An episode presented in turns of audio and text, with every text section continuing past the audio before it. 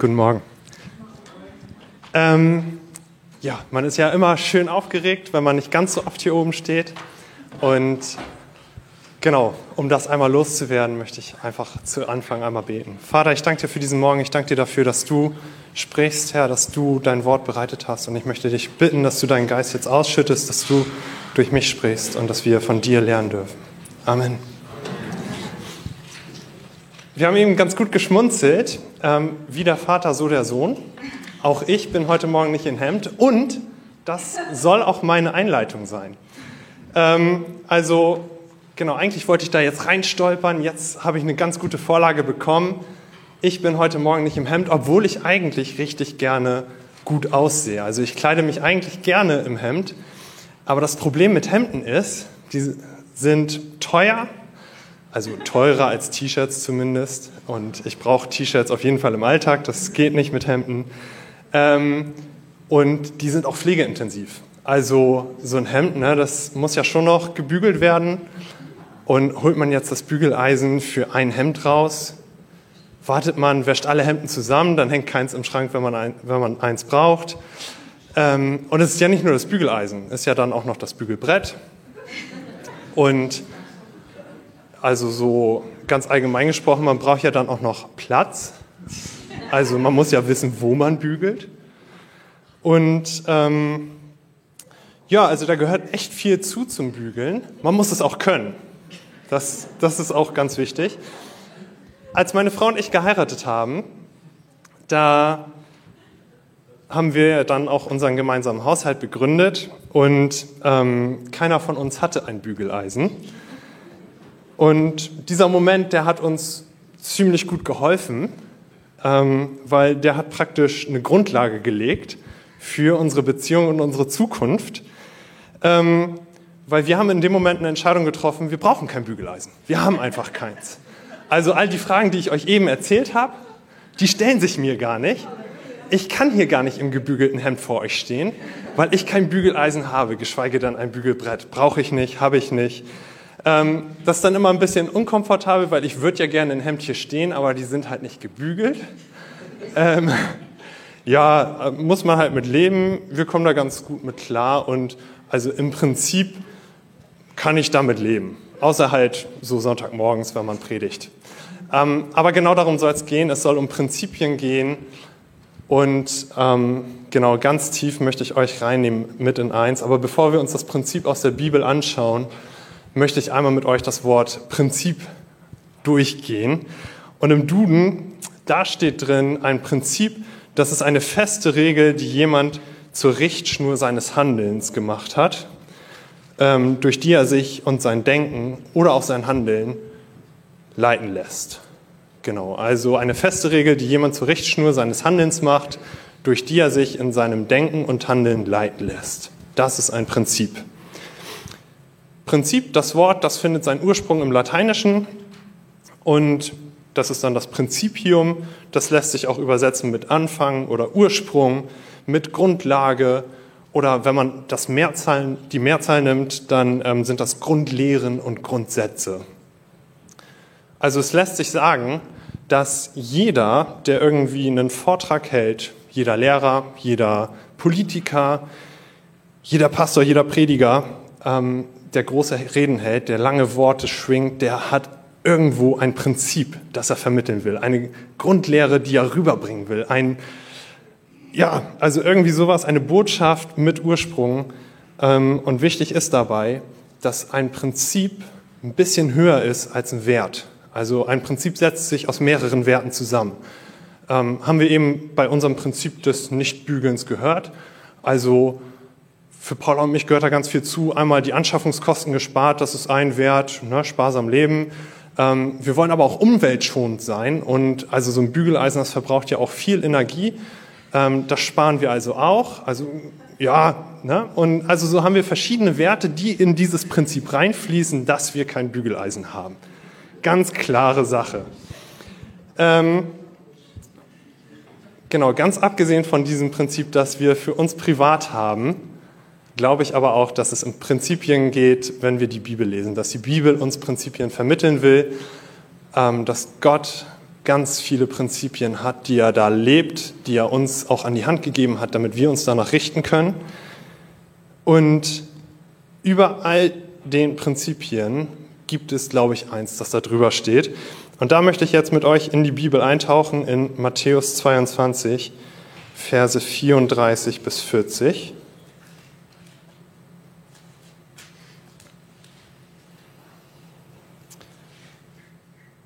Und ähm, da lesen wir, die Pharisäer hatten gehört, dass Jesus die Sadduzäer zum Schweigen gebracht hatte und waren daraufhin zur Beratung zusammengekommen.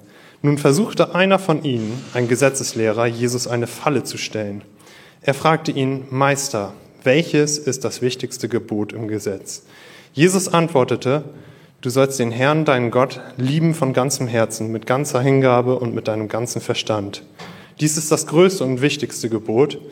Ein zweites ist ebenso wichtig. Liebe deine Mitmenschen wie dich selbst. Mit diesen beiden Geboten ist alles gesagt, was das Gesetz und die Propheten fordern. Liebe deinen Herrn, deinen Gott, ehre ihn von ganzem Herzen, mit ganzer Hingabe und mit deinem ganzen Verstand. Und ein zweites ebenso wichtig, liebe deine Mitmenschen wie dich selbst. Das sind Prinzipien, von denen wir aus der Bibel lesen. Und ähm, ganz am Anfang dieser Bibelstelle lesen wir davon, dass die Pharisäer zusammenkamen, nachdem Jesus die Sadduzäer zum Schweigen gebracht hatte. Die Sadduzäer, ähm, die gehörten zur Zeit von Jesus zu denjenigen, die ähm, Priester im Tempel waren. Die haben die ganze Tempelanlage gehalten, äh, ge, ge, gewartet, gepflegt, betrieben und ähm, waren also diejenigen, die sehr, sehr weit oben standen und die Sadduzäer, die waren auch die Vermittler zwischen Rom und Jerusalem. Also Israel hatte keine eigene Regierung. Das waren die Sadduzäer, die so ein bisschen dann den Vormund gespielt haben und ähm, sich auch ganz brav Rom ergeben haben. Also die haben so, ja, ne, die, die waren nicht beliebt im Volk.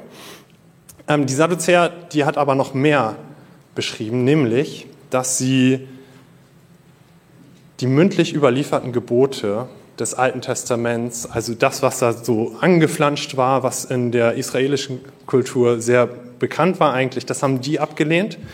Sie haben auch abgelehnt, dass es die Auferstehung von den Toten geben würde. Ähm, sie haben abgelehnt, dass es Engel gibt. Und ähm, sie haben abgelehnt, dass Gott allmächtig ist oder das jüngste Gericht halten wird. Das waren so Sachen, die, die irgendwie eher nicht geglaubt haben. Und demgegenüber dem standen die Pharisäer, ähm, die die mündlichen Gebote genauso gelehrt haben wie die schriftlichen. Und die haben auch dafür gesorgt, dass das eingehalten wird, weil die haben ganz stark daran geglaubt, dass durch das Einhalten von Geboten, von mündlich oder auch schriftlich überlieferten Geboten, dass sie zur Erlösung kommen und dass Israel sich Gott wieder annähert. Ähm, sie haben an die Auferstehung geglaubt, sie haben an die geistliche Dimension geglaubt und ganz klar auch ans jüngste Gericht. Also die standen total im Kontrast zu den Sadduzäern. Es sei denn, es ging gegen Jesus. Gegen Jesus haben sich diese beiden Gruppen immer wieder unterstützt und wir haben jetzt hier in der Bibelstelle gelesen, die Pharisäer, die haben einen Angriff auf Jesus gewagt, als sie gesehen haben, dass die Sadduzäer zurechtgewiesen worden sind. Also da treten dann plötzlich die Pharisäer ein und wollen das nochmal irgendwie kontern, wollen nicht, dass Jesus da als Gewinner dasteht, sondern attackieren diese Situation und greifen ihn ein, an. Und sie haben sich auch eine richtig tolle Frage ausgedacht. Meister, welches ist das wichtigste Gebot im Gesetz? Eine Frage, die ich als Persönlichkeit wahrscheinlich nicht beantworten hätte, beantworten hätte können, die super schwierig und herausfordernd ist, ähm, wo die wahrscheinlich auch richtig viel Grips reingesteckt haben, um diese Frage überhaupt zu entwickeln. Und bei der sie jetzt echt gehofft haben, okay, das ist der Stolperstein für Jesus. Wenn er darüber fällt, dann ist endlich diese ganze Geschichte vorbei, dann äh, haben wir bewiesen, dass er nicht der Messias sein wird, kann, wie auch immer, sondern dann ist er zu Fall gebracht worden. Ähm, und Jesus antwortet auf diese Frage souverän und er sagt, nein, liebe deinen Gott, deinen Herrn ähm, und ehre auch deinen Mitmenschen, liebe auch deinen Mitmenschen. und beantwortet diese Frage also super souverän, weil er das Prinzip Gottes kennt. Er weiß, worum es in Gottes Geboten geht. Er weiß, was diese Gebote eigentlich für dich und mich bedeuten sollen. Wenn wir Prinzip Gottes nicht erkennen, dann ist es super einfach, auf der einen Seite oder auf der anderen Seite vom Pferd zu fallen. Dann ist es super einfach für uns, ähm, zum Pharisäer oder auch zum Sadduzäer zu werden. Dann ist es für uns echt, ja, kompliziert. Also dann, dann ne, wenn wir uns nicht darauf besinnen, worum es in Gottes Wort eigentlich geht, dann fallen wir vom Pferd. Und ich weiß, dass ich um mindestens ein Gebot aus der Bibel ständig, dass ich da darüber stolper, ähm, also dass ich vergesse, worum es eigentlich geht. Genau. Ähm, ja, bei uns in der Elim, da gibt es eine WhatsApp-Gruppe. Ein schwarzes Brett, in dem wir Sachen verschenken können, in dem wir Hilfe suchen können, in dem wir einander unterstützen wollen. Und das funktioniert super. Man schreibt rein, was man hat. Das alte Sofa, das möchte ich nicht mehr haben. Und meistens innerhalb von Sekunden ist das entsorgt. Dann kommt immer diese Nachricht weg. Und jeder fragt sich, wer hat es bekommen? Wohin ist es eigentlich gegangen? Was ist jetzt mit diesem Sofa passiert? Ähm, also ich finde diese Gruppe super, solange sie sich in meinen Regeln verhält. Ja? Und für mich gibt es da so ein paar ungeschriebene Gesetze, mündlich überlieferte Gebote, ihr kennt das Ganze. Ähm, also ich versuche für mich in meinem Alltag und in meinem Leben einzuhalten, dass ich in WhatsApp-Gruppen nur zwischen 6 und 22 Uhr aktiv bin. Das kriege ich ganz gut hin, außer bei den Ranger-Leitern, die kriegen dann schon mal ein bisschen mehr Strapazen ab.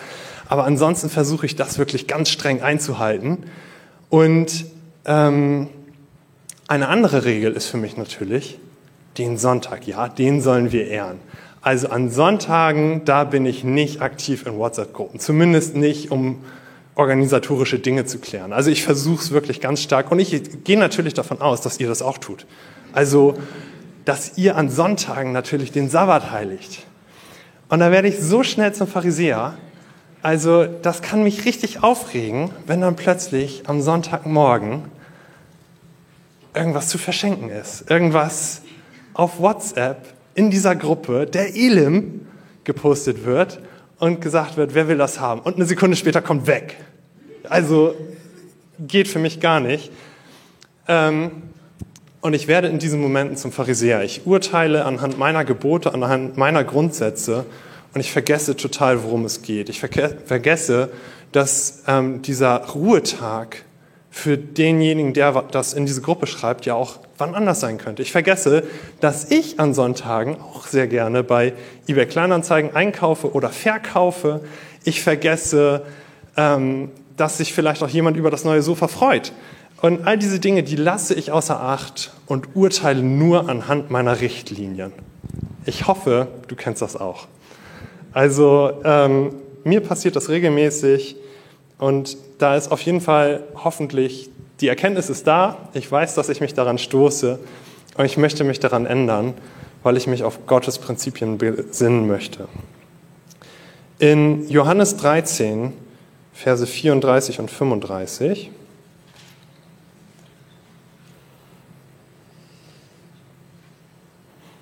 da lesen wir von Jesus gesagt, ich gebe euch ein neues Gebot. Liebt einander. Ihr sollt einander lieben, wie ich euch geliebt habe. An eurer Liebe zueinander werden alle erkennen, dass ihr meine Jünger seid.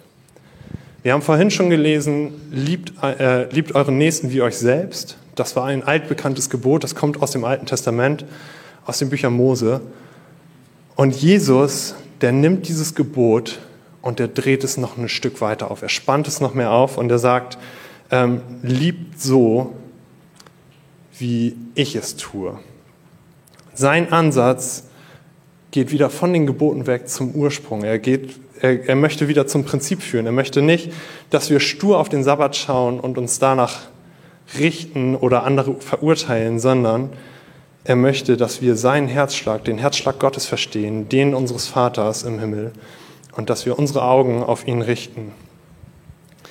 Ähm, genau, das Neue Testament, das kennt drei Formen der Liebe, beziehungsweise es kennt nur zwei, aber ich möchte euch drei Formen der Liebe aus dem Griechischen, in dem das Neue Testament geschrieben wurde, einmal naheführen. Das sind einmal Eros. Eros, das ist die erotische Liebe, die Liebe, weil du meine Bedürfnisse erfüllst. Also ich liebe dich, weil du meine Bedürfnisse erfüllst. Daraus bildet sich auch das Wort Erotik.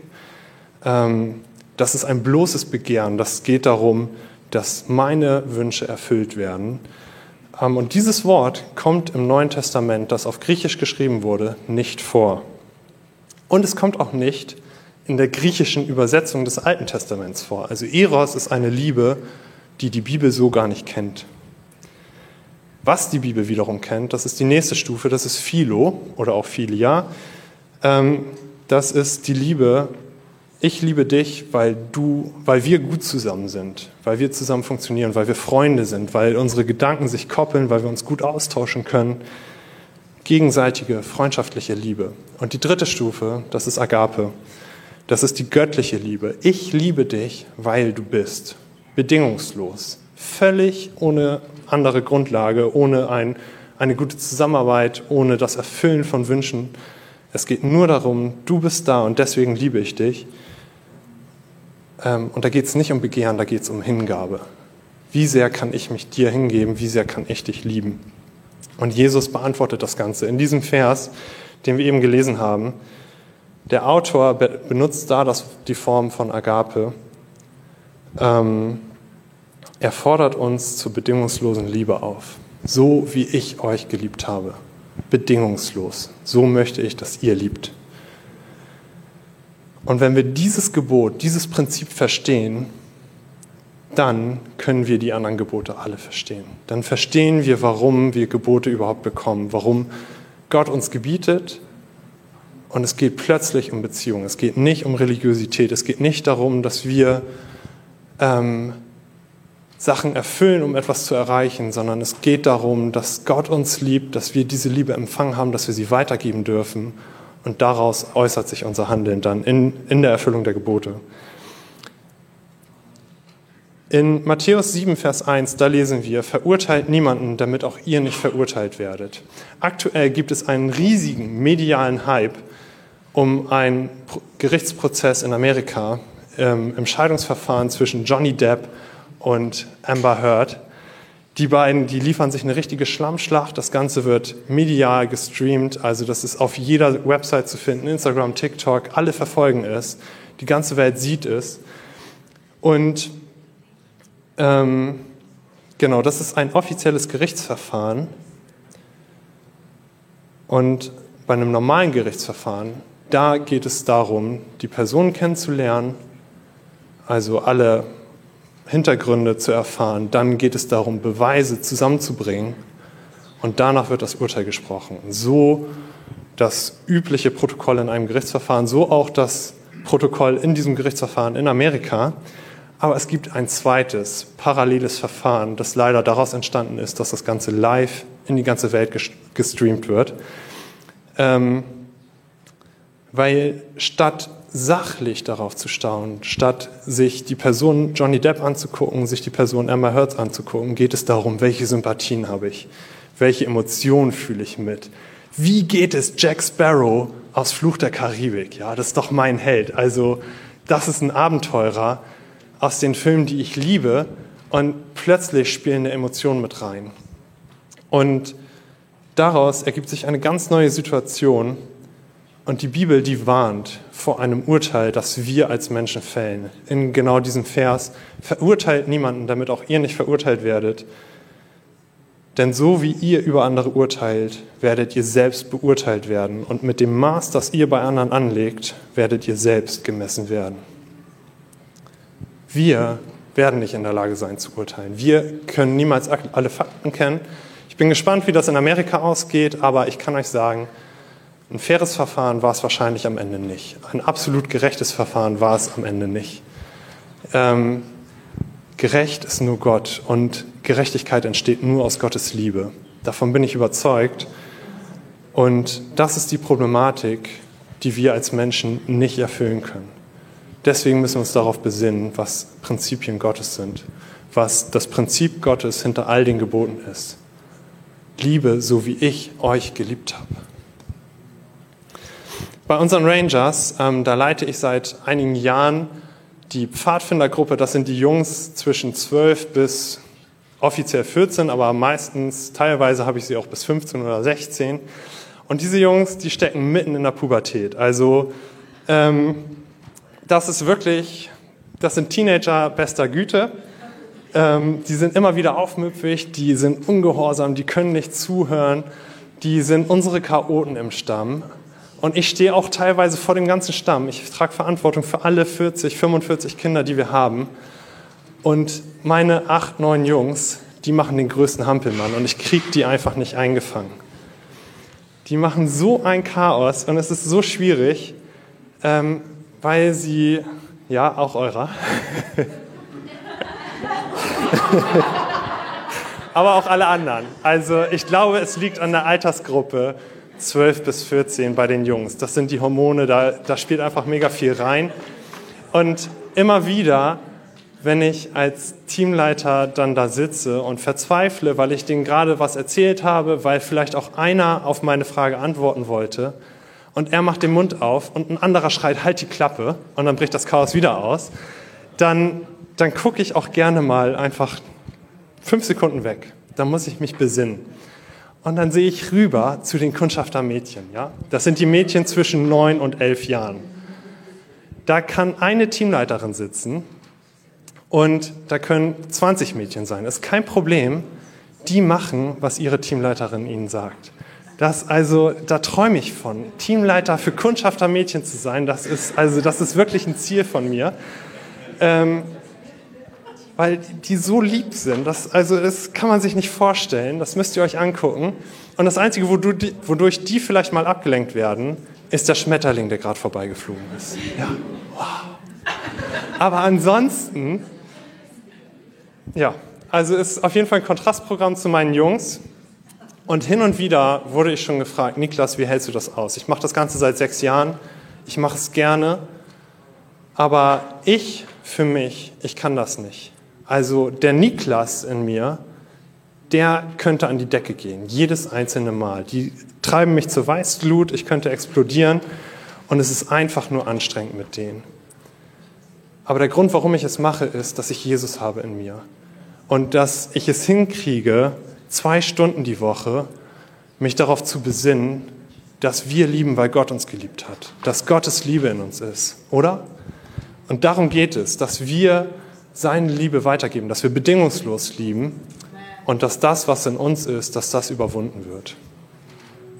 In Matthäus 13, 24 bis 30, da steht, dass Jesus der Menge noch ein anderes Gleichnis erzählte. Mit dem Himmelreich ist es wie mit einem Mann, der guten Samen auf seinen Acker säte. Eines Nachts, als alles schlief, kam sein Feind. Er säte Unkraut zwischen dem Weizen und machte sich davon. Als dann die Saat aufging und Ehren ansetzte, kam auch das Unkraut zum Vorschein. Da gingen die Arbeiter zum Gutsherrn und fragten, Herr, wie hast du, hast du nicht den guten Samen auf deinem Acker gesät? Woher kommt dann dieses Unkraut? Ein Feind von mir hat das getan, gab er zur Antwort. Und die Arbeiter fragten, möchtest du, dass wir hingehen und das Unkraut ausreißen und einsammeln? Nein, entgegnete der Gutsherr. Ihr würdet mit dem Unkraut auch den Weizen ausreißen. Lasst beides miteinander wachsen, bis die Ernte da ist. Dann werde ich zu den Erntearbeitern sagen, reißt zuerst das Unkraut aus, sammelt es ein und bündelt es, um es zu verbrennen und dann bringt den Weizen in meine Scheune. So wie Jesus ewig viel Geduld hatte mit seinen Rangers, so möchte ich auch Geduld haben mit meinen Rangers. So wie er geliebt hat, so möchte ich auch lieben. Und auch wenn ich zu einem Urteil neige, Gott tut es nicht. Gott richtet irgendwann. Und dann richtet er gerecht, nicht so wie ich. Und ich hoffe und bete, dass ich weiter wachse, dass es mehr sind als diese zwei Stunden die Woche, in denen ich Gottes Liebe so offensiv zeigen kann. Ich hoffe, dass mein Ich überwunden wird und dass Gottes Liebe voll in mir Einzug hält. Damit ich nicht richte und auch nicht gerichtet werde, weil ich auf jeden Fall auf Gottes Gnade angewiesen bin. Und ich möchte dich einladen, dass wir gleich in eine Zeit der Anbetung nochmal gehen, dass wir vor Gott treten. Hier im Raum werden wir Beter haben, auf die du gerne zukommen kannst. Und Vielleicht hat dich irgendwas von dem, was ich gerade gesagt habe, bewegt. Vielleicht hat dich irgendwas aufgeweckt. Und ich möchte dich einladen, dass du das auch annimmst. Dass du Gott zu dir sprechen lässt. Dass du diese Liebe Einzug in dein Herz halten lässt. Es könnte erstens sein, dass du noch nie von dieser bedingungslosen Liebe, von der Agape-Liebe Gottes gehört hast. Die hat er für dich. Die hat er für jeden Einzelnen von uns. Diese Liebe hat er am Kreuz offenbart. Diese Liebe hat er am Kreuz gezeigt. Und diese Liebe ist es, nach der ich mich so sehne, nach der wir uns alle wahrscheinlich so sehnen. Gott liebt dich bedingungslos und du kannst diese Liebe annehmen. Zweitens gehörst du vielleicht zu den Menschen, so wie ich, die urteilen, die ganz schnell in ihrem Urteil sind, so wie in der WhatsApp-Gruppe und andere danach richten. Da möchte ich dich einladen, gib das ab, bring es zum Kreuz, leg es ab, greif nach Gottes Liebe. Oder drittens, du hast schon ganz viel von Gottes Liebe. Du kannst davon abgeben. Ich möchte dich einladen, dass du dann betest für deine Mitmenschen, in deiner Kleingruppe, bei den Rangers, bei, auf deiner Arbeit, in deinem Umfeld. Gieß diese Liebe aus, gib sie weiter, weil dazu sind wir auch berufen, dass wir Gottes Liebe weitergeben. Genau. Also erstens, Gottes bedingungslose Liebe dürfen wir annehmen. Zweitens, wir dürfen unser Ich ablegen. Und drittens, wir dürfen sie auch weitergeben. Diese bedingungslose Liebe dürfen wir weitergeben. Vater, ich danke dir dafür, dass du für uns am Kreuz gestorben bist. Ich danke dir dafür, dass wir nicht richten und gerecht, gerichtet werden müssen, sondern dass du der Richter bist, dass du gnädig bist, dass du für uns am Kreuz den Preis bezahlt hast. Vater, ich danke dir dafür, dass du Herzen öffnest und dass du hier bist. Und ich möchte dich bitten, dass du Berührung schenkst, dass wir von deiner Liebe immer mehr erfahren, dass wir sie immer wieder weitergeben können. Auch für die anstrengenden Jungs, auch für die anstrengenden Mitmenschen in unserem Umfeld. Herr, ich möchte dich bitten um deine bedingungslose Liebe, dass wir sie in unseren Herzen tragen, dass wir sie weitergeben. Und ich danke dir dafür, dass du Wunder tust. Danke dafür, dass du deine Liebe ausschüttest. Danke, dass du heute Morgen hier bist. Danke, dass wir das spüren dürfen. Amen.